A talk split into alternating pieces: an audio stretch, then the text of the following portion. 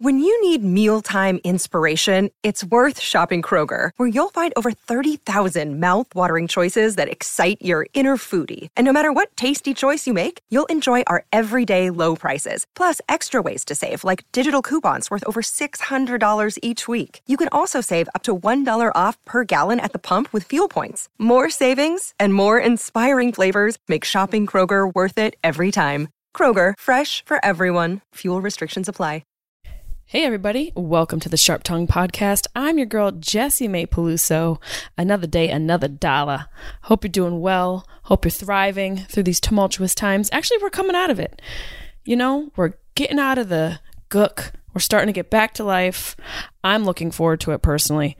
I just want to be able to run around with my tits out like I did before without anyone screaming at me. I don't know if that was ever a thing, but I'm going to try and turn it into a thing. Thank you guys so much for tuning in every week. Check out the YouTube page. If you listen every week, you know it. Go to youtube.com forward slash Jessimae Peluso. Subscribe, like, share. More videos go up every week. If you want to watch the podcast, that's where you watch it. And also, don't forget to hit your girl up on Cameo. I'm on Book Cameo, which is a video app. I can make custom videos for you, your loved ones, your not so well revered ones. Get creative, book your girl on Book Cameo.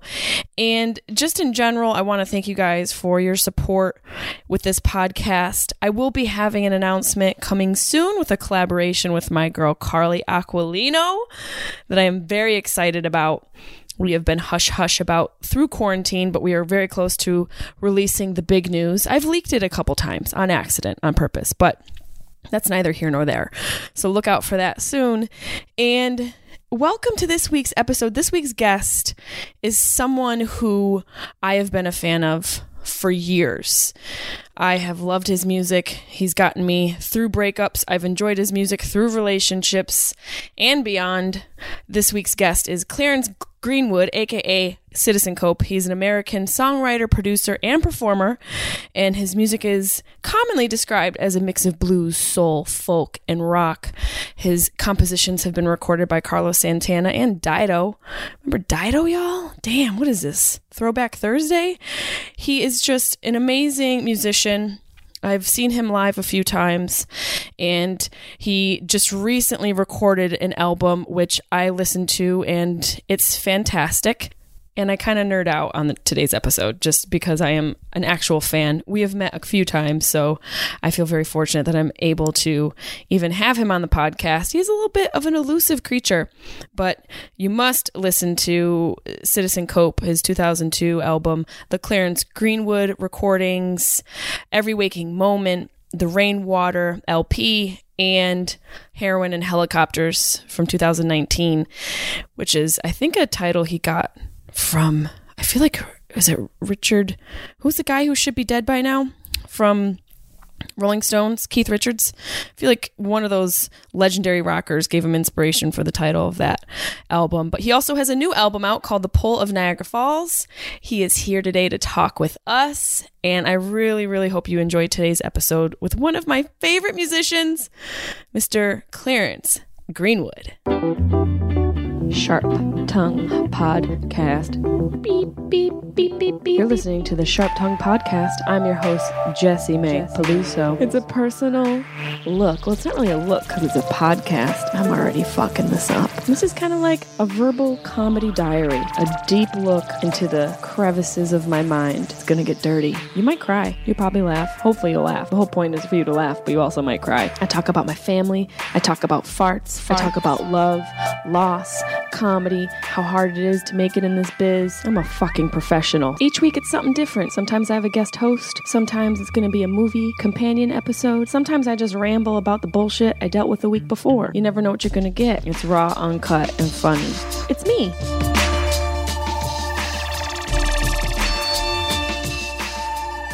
I'm muted. I'm so excited I was muted. hey, everybody. You've already heard the intro. He needs no intro. He's one of my favorite musicians, and uh, he's been kind enough to let me come out and see him perform live a couple times, and I highly suggest it. Everybody, welcome. You know him as Citizen Cope. Clarence Greenwood. What's up, brother? Hey. How you doing? You going? look fantastic. Oh, you do too. Thank you. We're both in our Johnny Cash black. I like that yeah, we're rocking this right now. Only only way to go. It's the only way to go. Truly, you know, uh, one of my friends told me I dress like a ninja, and I said, "Well, you know what? I'm going to sneak up on you, do my thing, and then leave." You know, as an artist, you just a little drop in the bucket, do your performance, and head on out. It's like the Lone Ranger. It is like the Lone Ranger. I have so many questions for you. I was studying some stuff last night, and also because I've been such a big fan of yours for so many years. Um, I guess one of the first things I want to ask you, which may be a cliche question, but to me, it's a narrative of your life a little bit. What, why music? What drew you to music? Because that's not a life that I chose. You know, I chose comedy, which is totally different, but you chose music. What what drew you to that? I think it was just uh, kind of something to be able to express myself, and then I wasn't necessarily good in school, and I didn't, you know, test take well and those kind of things. So it wasn't going to be easy for me to take a kind of a line to be a professional. And then I just started writing poetry, and then really enjoyed like the idea of production and was passionate about listening to records and then like wanted to see how you could do it and and it was just one step but i didn't i it, it wasn't ever a thing like oh this is what i want to do until uh, you know a little bit later isn't it interesting you know it, people sometimes when they get into careers like medical careers. You know, they know they want a doctor, they know they want to be a lawyer. I feel like those more straight and narrow careers people kind of choose. But when you're an artist, it finds you. Yeah. It's something that sort of evolves.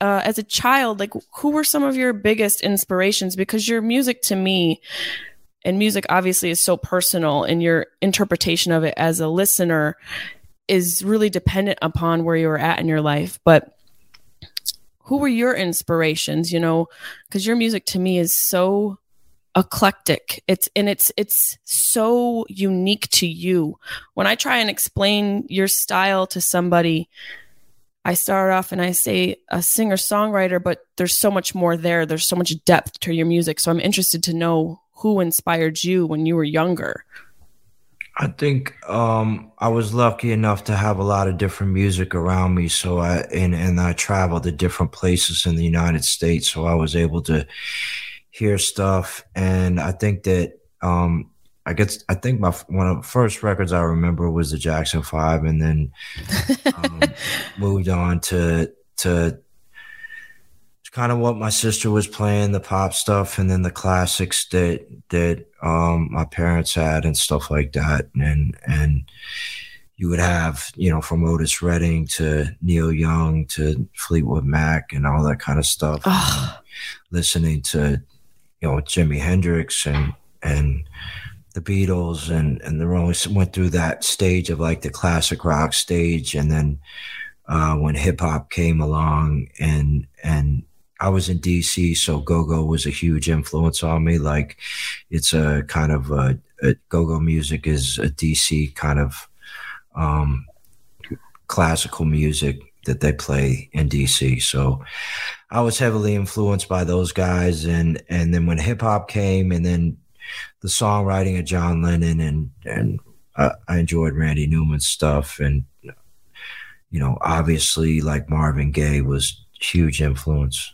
Oh marvin gaye is so marvin gaye man eh, that's the one thing like i appreciate having been uh, exposed to such good music as well. You know you and i i feel are similar uh, in our age groups and i've heard and have read you know your opinion on today's music and i share that opinion.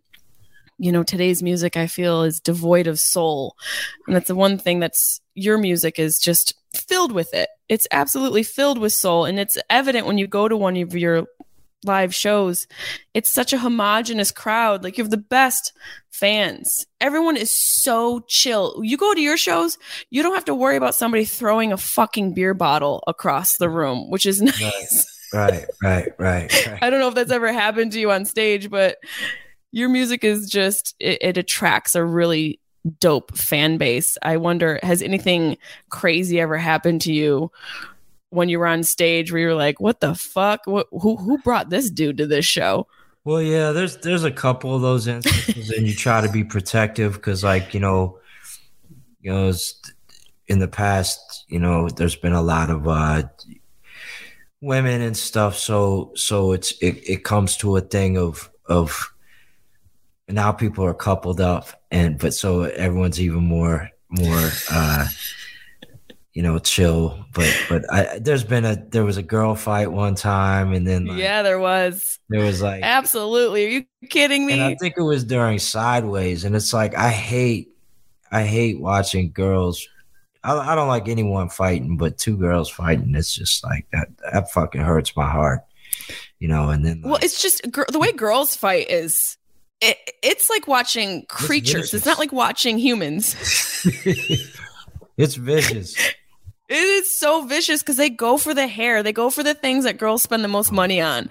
They're ripping lashes, they're ripping hairs, things are flying off of them. That's funny. Yeah. You know, and I, I, was thinking about you were on stage when this happened, but I know you know this story. When I saw you at um where was it in uh Huntington Beach? I think you were at that really like like that really intimate dope venue. I can't think. Oh, do you oh, remember okay. that?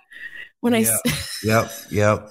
Do you know what I'm what the story I'm talking about? There. What's the name of that? Uh the Saint. Is it the, the Saint? Saint? Saints. What's, Saint. What's that place in Hermosa Beach? Yeah, Hermosa Beach.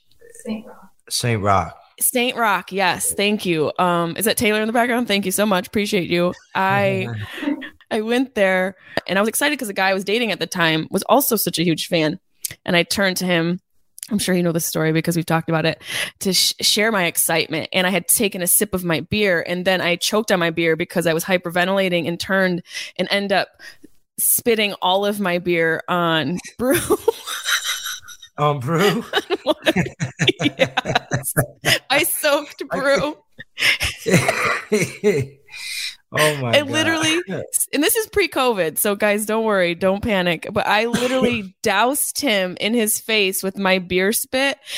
And I just stood there because he was going to get on stage. You guys were like starting, and I, I just was so mortified. I'm like, I'm yeah. a huge fan. You told me about this.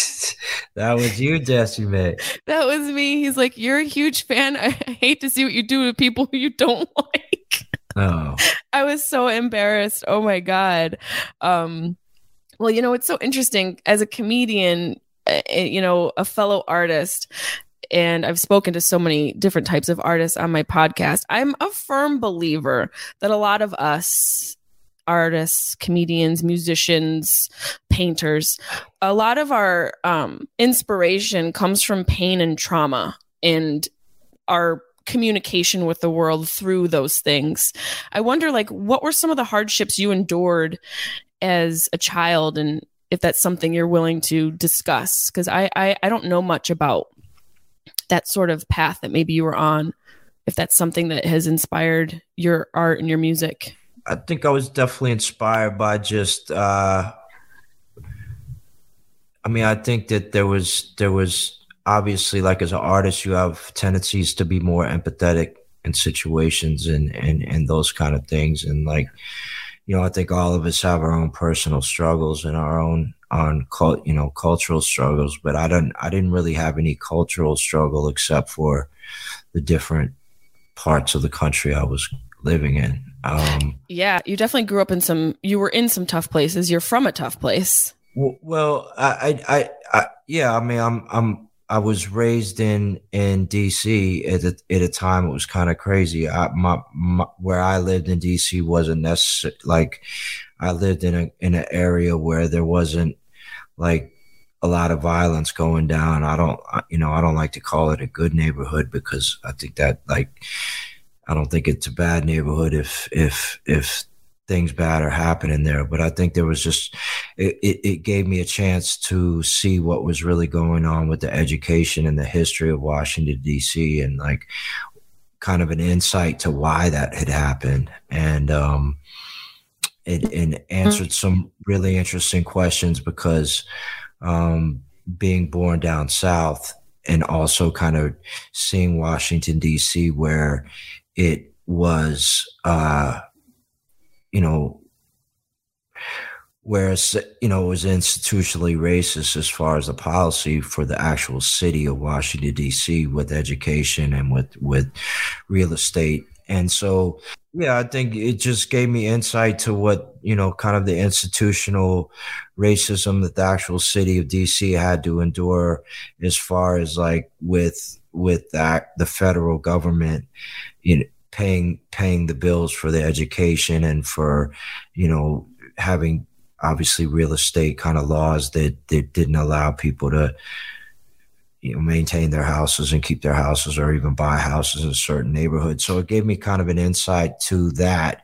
by going to public school in dc and seeing how bad it was. And also being in in in kind of the deep south also seeing more of an overt kind of operation in that and seeing the nuances of what you know what that was. So so like obviously my father's side of the family was from texas and my mother's side of the family was from tennessee. So uh, they split up early and i moved to dc it's interesting with your music. I also come from a broken home. My mom moved the neighbor's dad in when I was nine, so that was fun. I was like, "When's Steve leaving?" He just stayed forever. He's still there. My mom's dead, and he's still in the house. Um, Steve, Steve showed up. The next door neighbor showed up. One of my favorite aspects of your music, and I hate to say persona because you're not a person who is a persona but for lack of better term, your aura is you're mysterious. And not that it is a conscious decision, but your music is biographical more in my opinion, you know, you you're telling stories and you know, as someone who's also a fan of like Bob Dylan and Neil Young, who are also storytellers, I wonder and this is a personal question, how much of yourself exists within these stories?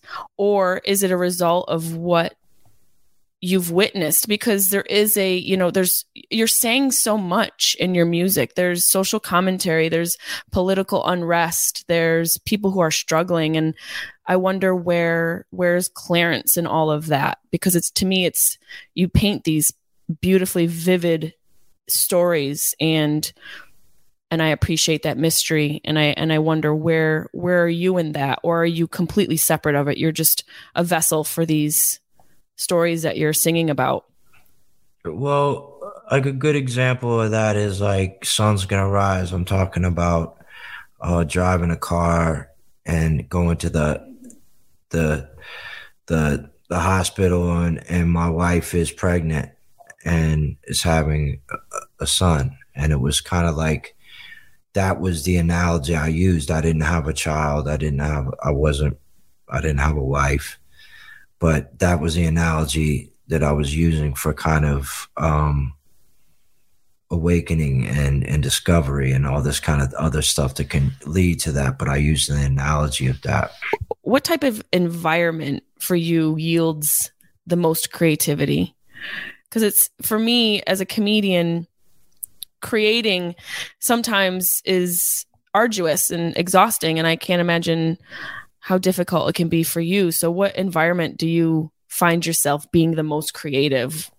What do you need set up? Like do you need like you know a nice like room you can hot box? You need some cheetos maybe a hot plate of mac and cheese? I'm projecting here but yeah. what do you need Damn, to flow to try all that stuff. You gave me some good ideas. Cheetos that might be the case. Cheetos, Cheetos is the is the cure. yeah, yeah.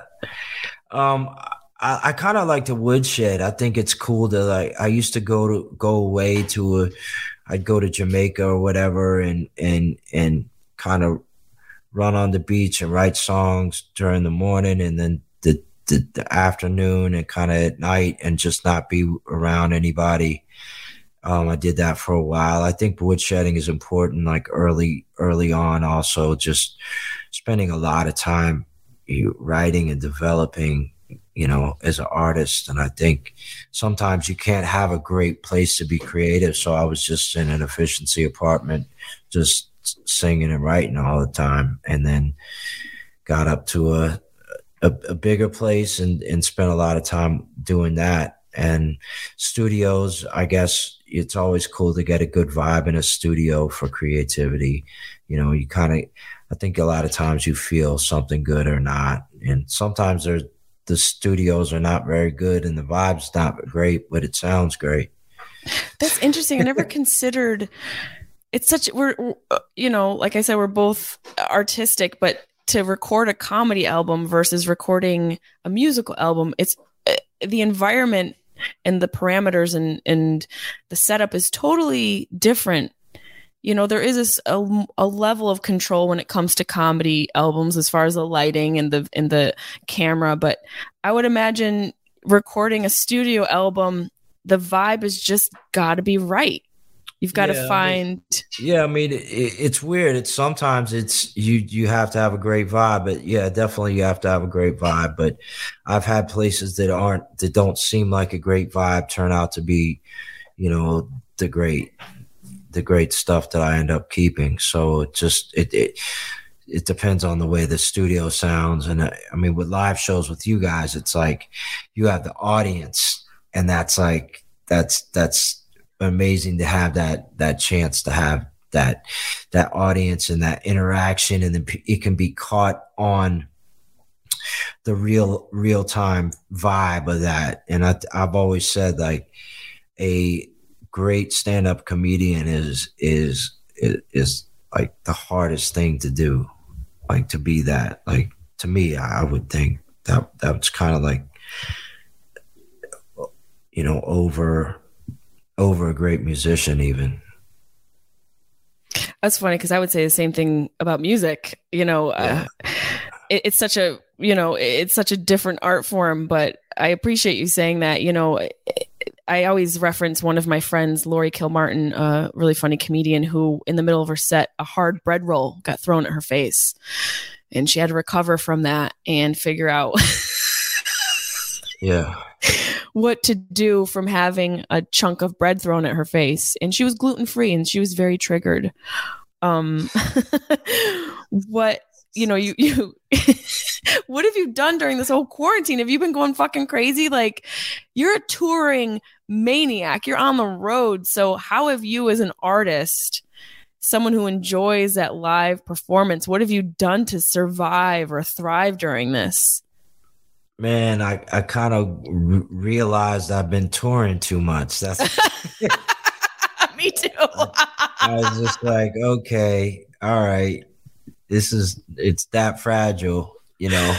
It's uh, wow. Uh, but it's it's something that that I've been planning on slowing down for years and, and never did. So it was like almost kind of happened, and was a great kind of of of way to kind of reset and realize just other things creatively that I could do, other things that I had clear up in business and all that other stuff. So it, it, yeah, it's like you want to do things other than music. I would imagine. You know, you're a creative person. You had cooking with Cope for a hot minute, yeah. right? You yeah. still doing that? Still doing cooling with Cope. Cooling Cope. Yeah, that's so. I didn't realize you were a foodie like that. Well, cook. Yeah, well, I realized going out on the road there's all these great places I go to. So I just we had some cameras and I, we just we just made like a bootleg TV show called it Coolin' with Cope. It wasn't like uh but we just put it on YouTube. So there there are issues out there. But we hit different places, Oyster Bar, Cool Distillery. We're going I was really kind of do a lot of bigger thing on this when the tour got canceled and I plan on doing it when we do uh, in January to kind of expand that that just going to really good places that I like in the past and yes, getting that quality. It's you know it's one thing that I, I hope a lot of people have realized, and it sounds like you have shared in that sentiment, realizing the quality of life. Yeah. The quality of time and energy and food and and people that you let into your being how how much that can affect the outcome of everything your relationships your overall health and health is wealth and your performance. So i think that's an amazing gift that quarantine has given a lot of us if they're if people have been open to that.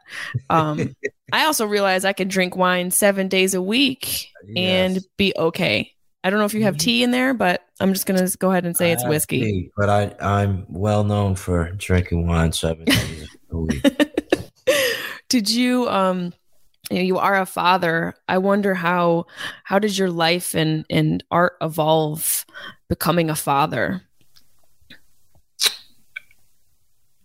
um i just i think it was just i mean just emotion of love that, mm. you have that that i was just really privy to and that you know blessed to have that kind of feeling of of of love for somebody or just love somebody giving you that much love it's like yeah when somebody gives you that much love that is is kind of just in you know can't take care of themselves it's it's pretty amazing yeah it's and i also love that um you aren't one of these parents who blasts your child out on social media. I really respect that because so many people are like, look, t- you know, Trevor Jr. farted. And it's like, we, we don't care. Right, Not that, right. you know, it, we wouldn't care to see her, but I also think preserving their energy and being is, is a, is a valuable commodity that people are just not even thinking about in today's society with social media.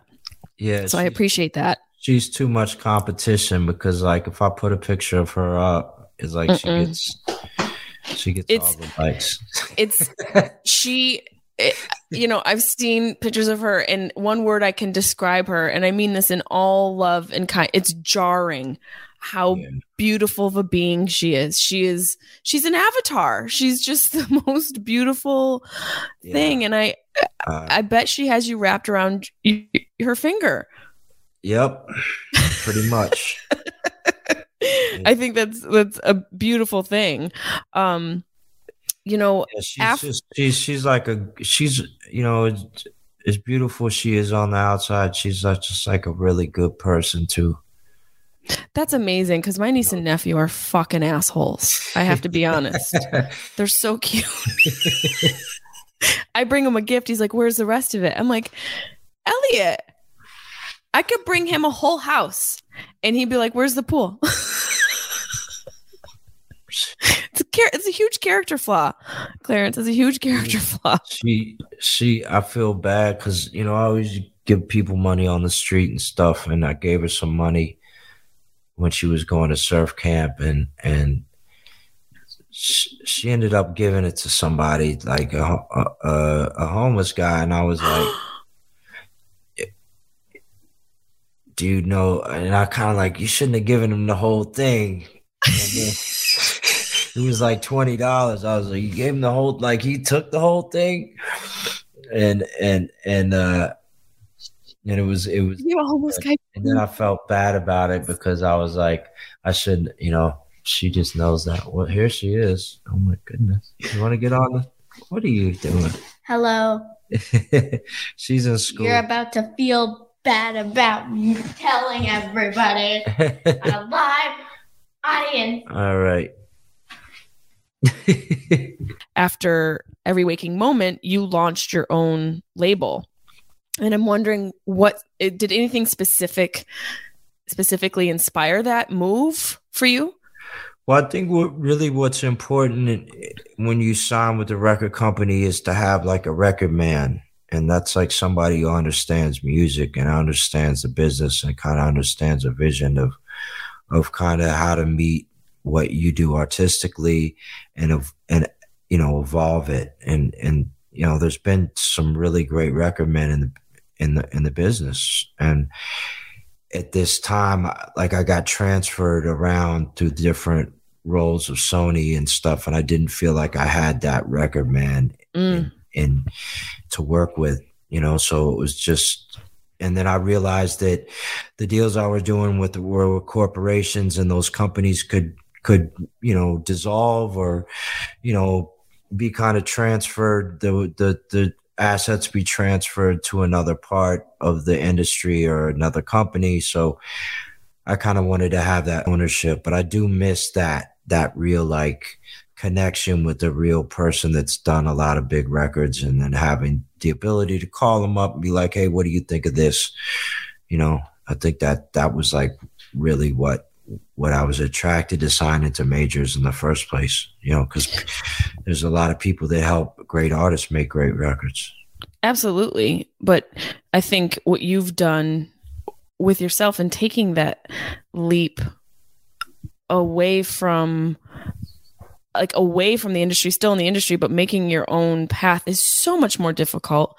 It's such a risk. And so many people would artists would would rather be led through the industry. So I think it's really dope that you had the balls and the vision to do that for yourself. You know, in this industry, there's so much that we can do as artists to create for ourselves and and one of the first hurdles we have is us.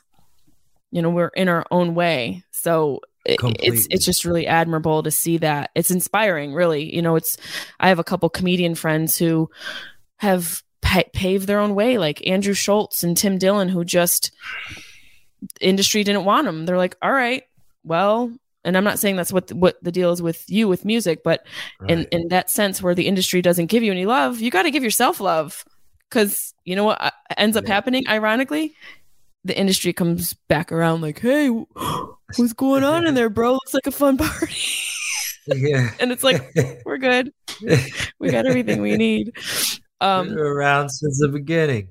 we were around since the beginning. What are you talking about, bro? I was at your house and you didn't even notice me. So, um, you know, when I think of you, and speaking of industry, one of my favorite things about you is that you aren't necessarily an industry darling. And I say that as a compliment because I look at the industry, the music industry and entertainment industry, um, but the music industry specifically, which I have a connection to because two of my uh, cousins are in the music industry. One works for Atlantic, and the other one started with Def Jam Records years ago. She was running coffee for the CEO when it was a one room office in Bushwick. So I know a lot about the music industry on that end from the hip hop and rap side. Um, right. I, I think radio is pure trash now. And I wonder what your biggest gripe is with the music industry, both historically and currently.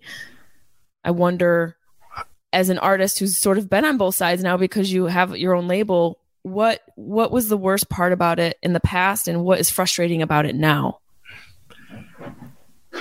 well i think i mean first of all i'd like to say the best part of it is that it you know brought us a lot of great music mm-hmm. and um i think the worst part about it has been the relationship between the artist and the industry and um, that's been unfortunate because really, kind of the secret is that the the artist kind of has his lane, and the managers and the promoters and the record companies and the agents are kind of like they're they're that's the industry and the right. artist is kind of in there and if if there is a lot of success with the artist and he has a long term career and has been lucky enough to have it. But it's just very rare that like artist has one label or one manager in their whole career um, or one agent. So I think there's just been there's kind of a, a real there's there's something the synergy's not working the ecosystem's yeah. not working in that so that's kind of like something i deny or or just you know I do, I do, I'm kind of, I think that's not, not a great thing. And I th- obviously ownership of people's copyrights and stuff like that. And that was part of why I, I kind of stepped out of it it was the ownership of copyrights for a long time. And that's kind of that I had to do that to get exposure and everything. And, and I, I wasn't able to use get on the radio or get marketed and all that stuff. So um, I didn't really have the purpose. I really didn't use the A and R at that point. Um, so the purpose was re- really kind of an advance, and I was Right. making enough money on the road. It's another thing. It's like, you know, I'm a huge 90s hip hop fan, you know, and I got to do a pilot. I shot a show with Chilli from TLC and I Oh. lost my mind. Lost my mind. But, you know, when I think about the music industry, I think about artists like TLC, one of my favorite growing up, who got royally screwed by their label. They were all broke. None of them are making money. So I understand that as a, you know, just a, I guess the way the industry has been laid out historically is just, it's not conducive for the artist to really thrive.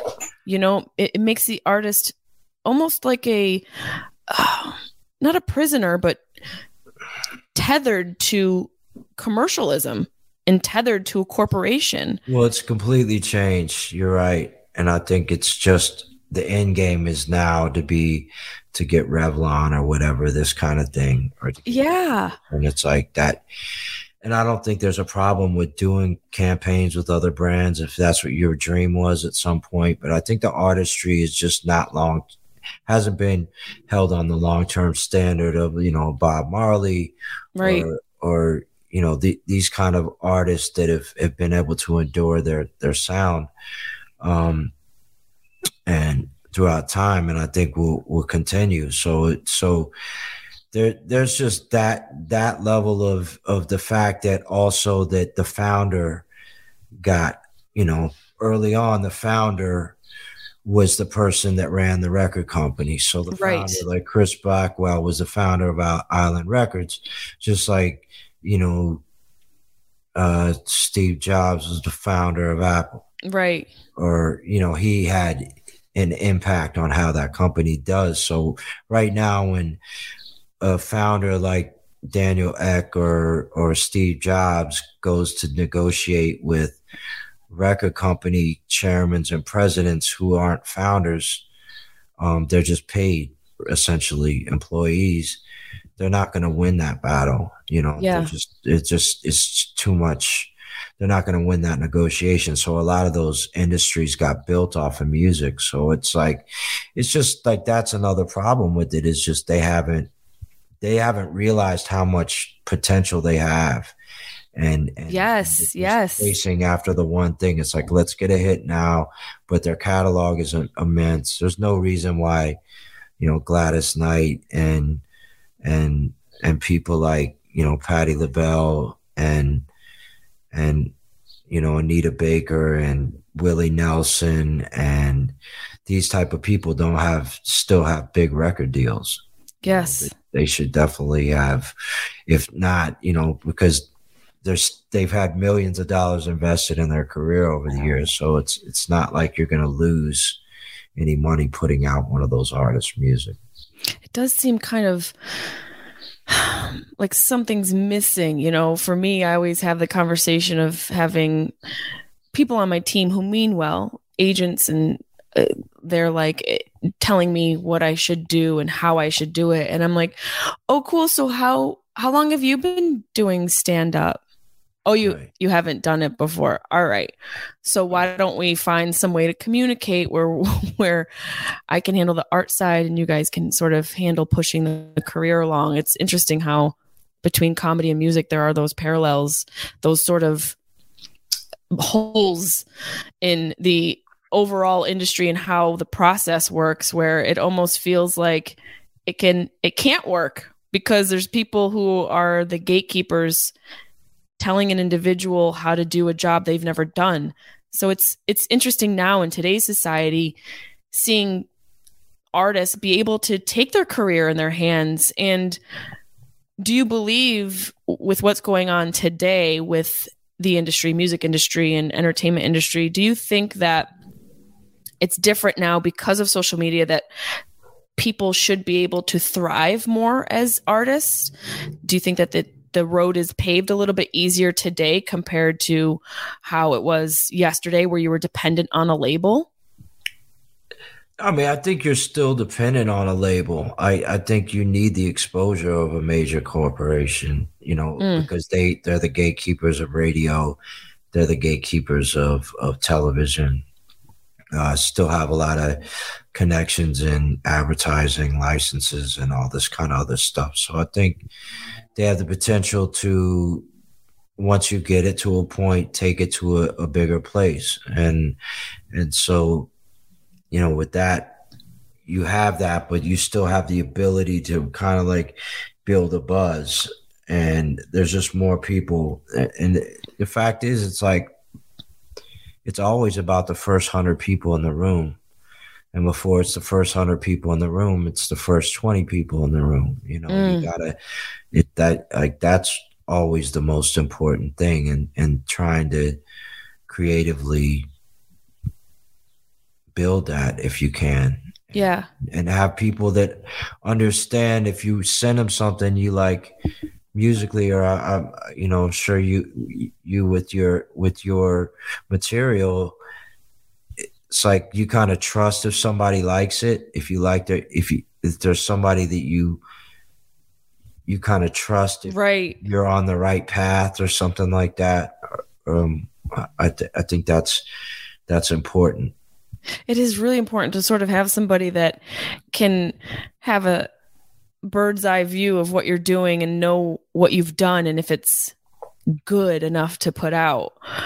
You know i i have an assistant i've worked with for a couple years now. She's watching and she's in our studio and um she was a fan before we started working together.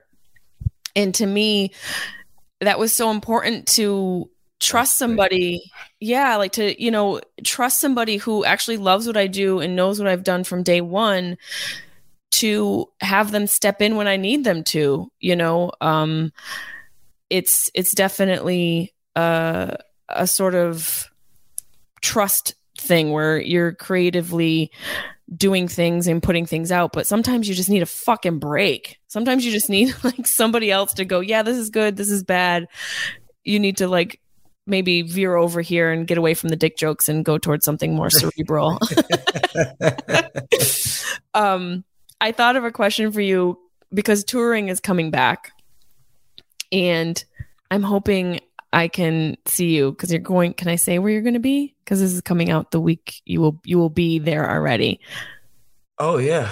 So you're going to be at, in New York at City Winery, which is yep. a great venue and I'm hoping I can come see you. I'm trying to make that work logistically. Yeah. What is when you travel? Now we're starting to go back on the road, which fucking thank God. I know you said you're going to travel less, but let, yeah. let's be real. God bless. What is one of the first things you do when you get into a town, you're traveling? What's like the first thing you do? Do you have a ritual? When I well, it depends. It depends what city. I mean, usually I'm just on a bus and I'm just pulling up you know, I guess get coffee and and do my thing. What about like someplace like Nashville, Tennessee, or someplace in the South where you know the food is going to yeah, be? Like, so, I just want to know what you eat. like in New York, I'll go to I'll go to Bar Pitti for for for for lunch. Uh, there's they got really good pasta that's over on Sixth Street. Another Cope spot is uh is is on Cornelia and it's it's Pearl Oyster Bar, and they have like the best. I they got the it. best uh, fish sandwich there, oh and they only serve it till two thirty. And if you get there at two thirty, they won't serve it for you. So they got this halibut sandwich. They've been using skate recently, but that's good. Obviously, Joe's Pizza's right in that area. There's, I mean, you know, oh, the food in New York is just it is. It's it's the greatest in the world because you can get it at all hours of the night. Yeah. It's truly magical. Um I was doing some research about your new album and um The Pull of Niagara Falls, which I listened to and I love it. I love it for so many reasons. One of which I think a lot of the songs actually were written in the 90s some of yeah, them that you used late 90s yeah it was before my first record came out and it was supposed to be for my first record that that Capitol Records didn't put out, and I got dropped, and they they kept they didn't let me record the record, so I went and recorded a whole new record for the DreamWorks record when I got signed with them and uh, Universal, and so put out that and uh, you know never never always knew those songs were great and then came back and was like let me just play them on guitar like I wrote them and so I did four songs or five songs like that three songs new songs three new songs and a cover of a Randy Newman song in Shotgun st- it stuck with me. Yeah. Tell me about that. Tell me about uh, give us Well, a little insight on on the Shotgun. record is the whole the whole song was kind of the first record was going to be called shotguns and it's now it's named after it kind of dealt with the shotgun as the theme of america is like a theme of fear and it kind of had such a parallel to so many things which was like mass incarceration and all these things that i was seeing uh, kind of revolved around fear. And obviously racism and and these other things that that kind of really set a pulse uh, as as a you know at the time uh, a songwriter you know kind of building my songwriting the way way way it would kind of come out. And you know used some uncelebrated characters one of the songs is about broken family and you know kind of like a father telling his son why he couldn't be in his life and um there's you know pretty much kind of like a song that I used to heal myself. yeah. um, which is kind of my story, but I didn't. It I, I I sang in the perspective of of of my father, so it was kind of like a healing moment to be able to get to that point. And then Shotguns was dealing with kind of like the prison system and how it affected how these mass incarceration was happening, and you know the how it affected the city and also the rural places where these places were being built. You know, it's it's kind of a place where that was their income was these Right. So it's like Which is so fucked up. yeah. So it just and and and so I kind of touched on that and it touched on like accidental homicide and so not really happy themes. Dark um you know but if somebody even called me is like what's wrong with you man you all right and i'm like man i'm good man. This is just an old record but this is like i was in this space right here.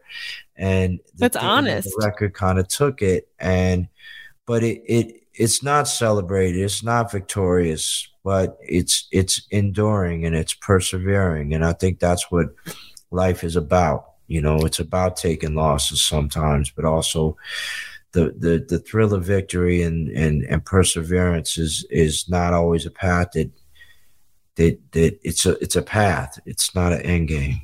Yeah, and I think it's this album um resonates and will resonate with the year we've had. Yeah. This this year, talk about enduring. I mean, every individual has gone through some form of loss and and needing to find a beacon and a lighthouse. So the the album as I was listening to it, I was thinking also about the year everyone has had and the year that I have had and and you and it ends up. You know, it's it's like this the the trajectory of it is so aligned with life in general but also the year we have. So it, it was just interesting when i when i read that some of the songs were from the 90s how they how it you made it all you made it all evolve and work and fresh and also a throwback but kept it all to be this sort of beautiful story of a year we've all kind of had in one way or another. So i really enjoyed it. I thought it was amazing um it's kind of like the pool of Niagara Falls. It has the, uh, you know, it's like we have the the pull to live and also the gravitational pull to fall, and so it, it's it's it's something we as artists kind of go in, cut a fine line, you know, between you talked about self sabotage earlier, mhm. It is, I mean, the ebb and flow of an artistic career. I'm sure you've seen a lot of your friends not come out of the ebbs. Yep. And you've seen a lot of your friends get too cocky in the flow. And it's about sort of realizing that both those things have to exist for the other to exist. And on the other side is some sort of personal salvation that you can share with the world and be of service to people.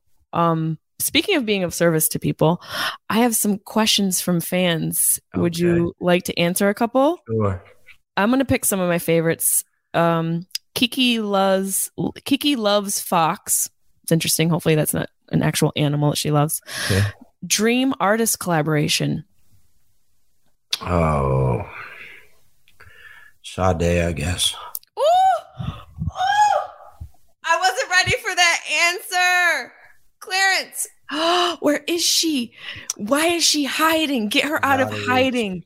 Out of reach, out of touch. Oh God, she can we I can't I mean, forget it. That that fortress is so deep. Ooh. that fortress is so deep around that angel that that's not Oh, I mean, these kids don't know. These kids don't know. Sade, best answer. I feel like I don't even want to ask any more questions, but I'm going to because I promised a bunch of these people I would ask. Um, 516 Lemmy Girl is a huge fan of yours. She personally messaged me to make sure that I saw her question. She says, Your fan base in Australia is insane. All caps really. she says your fan base there is strong and thick. I don't believe her. And she says, Do you know why Aussies love him so hard? Why? She wants to know because you're magic. That's what she she fit that all in a really small box. I thought it was impressive. Beautiful. I can't wait. We're trying to get work out Australia, and kind of one of the problems was it never got properly released over there when I was putting records out. Ah, So it didn't. It didn't kind of, you know, catch on. But what I'm finding out about the music is it's just catching on everywhere. Like Brazil is doing stuff right now, and it's like there's like places that never heard it because it wasn't released there and now are catching on through through like word of mouth. well, I asked you this question, but this guy is a huge fan and a really amazing swordsmith. He made me a, a very custom, beautiful coffin sword that I don't know what I'm going to do with. I feel like I'm going to get arrested, but uh, I'll probably go to Trader Joe's with it and just put all my produce on it. He says, Who inspires you other than a musician and why? Henri Cartier-Bresson uh, was a great photographer. Um, I really enjoy his work. Uh, That's crazy because I studied him in school. Yeah, I love him. The, the French photographer who takes like one take of his photos. Yeah, he's he's pretty amazing.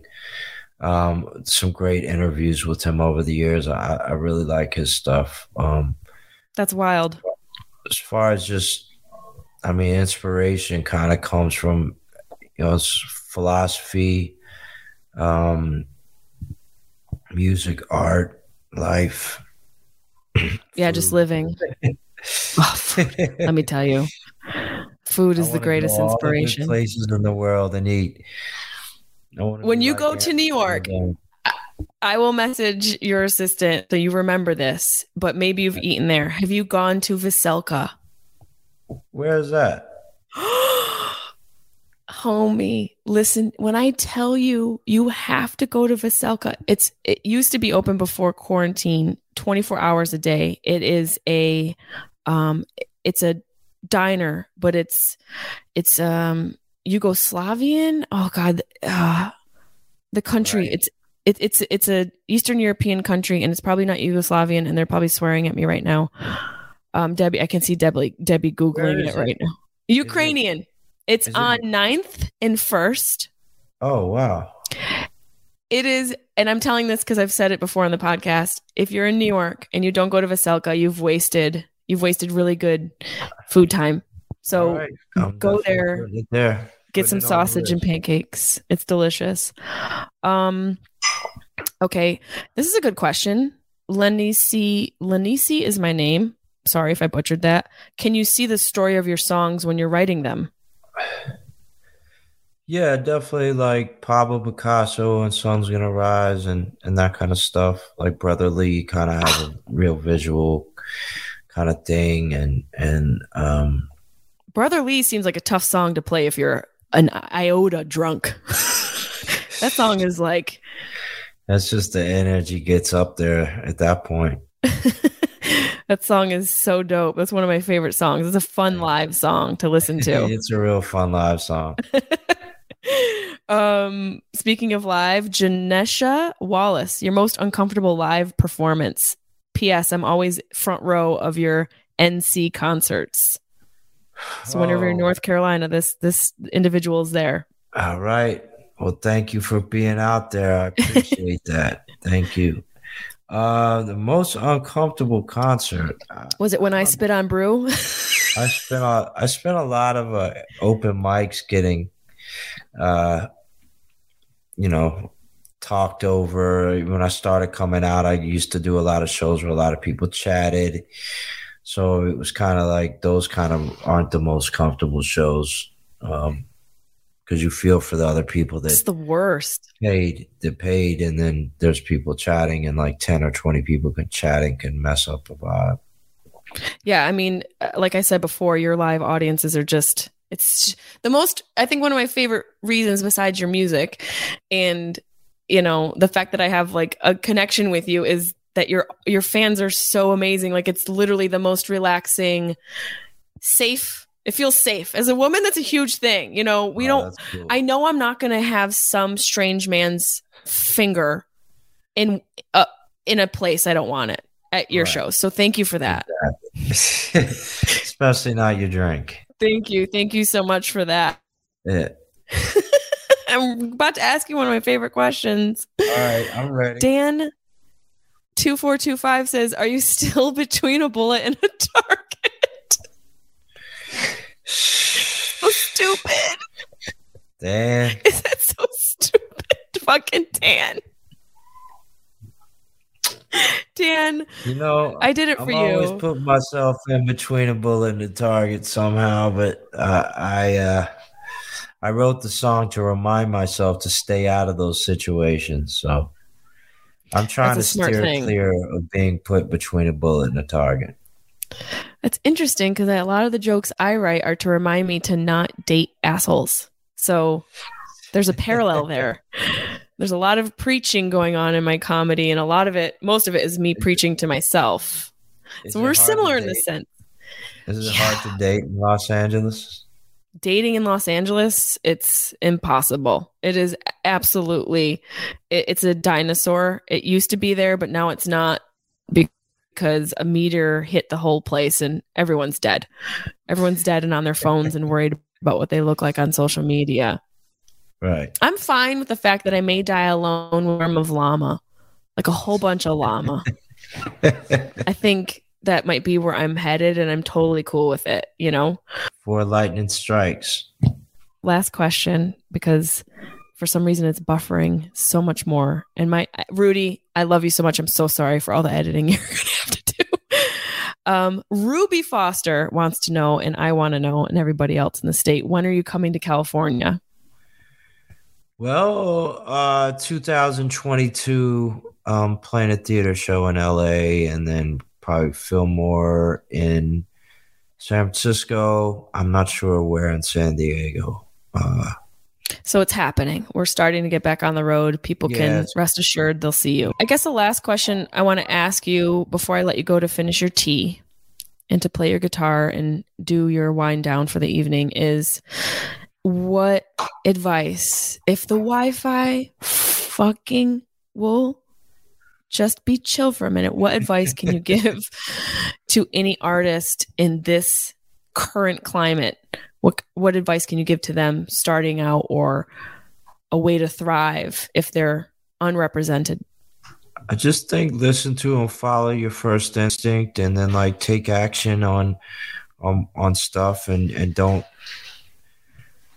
don't don't be denied by no. You hear a lot of no's, so it's just like basically that's part of your path. that makes you makes you stronger. Something brought you to it, so so jump in. That's it. It's beautiful. I mean, you just got to jump in and trust yourself. If you're a performer, Yeah. you just got to keep going. You, you got to do it. Just- that's the calling that happened. You know, it's the business we chose. That's what they say. It is. And one thing I'm so grateful for is that you evolve and uh, you take chances with your music. And um, you're honestly, and I'm not saying this to blow smoke up your ass, you are one of my favorite artists, and your music has created such a space of healing for me in so many different areas of my life and times in my life. So I want to thank you as a fan for staying true to you in writing from your soul and creating these stories and narratives that have touched my soul. So thank you so so much. Thank you. And I look forward to spitting on all of your Uh, All right. bandmates I'm soon. next. I'm next. Hey, Tell what- my yeah. What were you saying about the? You said something about the. I was in in the industry. I was. uh I was something. Industry darling. No, I wasn't an industry darling. Yeah. And I like that's my favorite part about you though. Fuck the industry. I feel the same way. I, you're you're you're a rebel in all the right ways. You know, you're.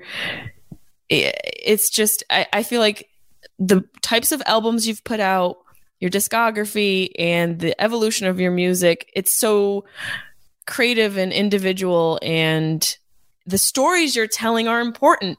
yeah. The things you're singing about are important, and to put a dope groove to social injustice is who's doing that?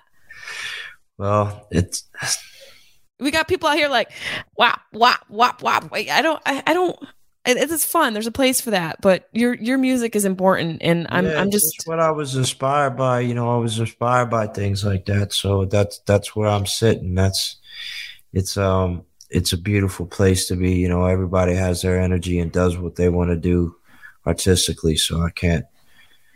Oh, never. You know, I know how hard it is to make a big record and to, to actually get on the charts because I never got on the charts. So I know how hard it is. So I got to take my hat off whoever has done that. Even if they're singing about a wet ass pussy and that's why you are a noble man and I will be the one to talk shit about it on stage. I will do you can live vicariously can through me. not- oh my God, Clarence, I love you so much. I appreciate you taking time out to talk with me. I've been looking forward to this.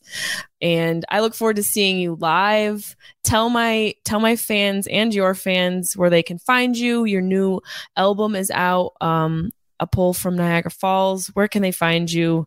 Where can they listen to you? Uh, they can see me at citizencope.com and on Instagram, Citizen Cope, Twitter, Citizen Cope, Clubhouse, Citizen Cope. Clubhouse. Yeah, I've been rocking the clubhouse, but mostly I have a I have a cell phone number too. It's all in the bio and everything. So I'll be touring. Best way is just to get on the email list, really, because then you'll really find out uh, what I'm doing. Because otherwise, it's, it's hard to, you know, get it all out through Instagram and Twitter. You know, they they don't let you reach everybody. So. It sure is. Well, you guys get on the email list. I'll have all the details in the show notes. And I appreciate you so much. I can't wait to see you. Thank you so, so much. And I will bring spit guards for everybody the next time. All right. I come out hope live. To see you in New York. I hope to see you in New York. We'll we'll catch we'll catch some some some vegetarian wonton in China. Yes, I would love some veggie wontons. Absolutely. Right. well, thank you so much. I will talk to you soon. Thank you. Great to see you. Bye. Thank you so much for having me. Absolutely. All right. Bye, brother. Bye bye. I can't wait for that Sade collab. That's all I'm saying. Yeah, you know, in heaven. Oh, I got to call somebody. Who knows Sade? That's gonna take Gabriel to hook that one up. love you, brother. All right, love you too. Bye.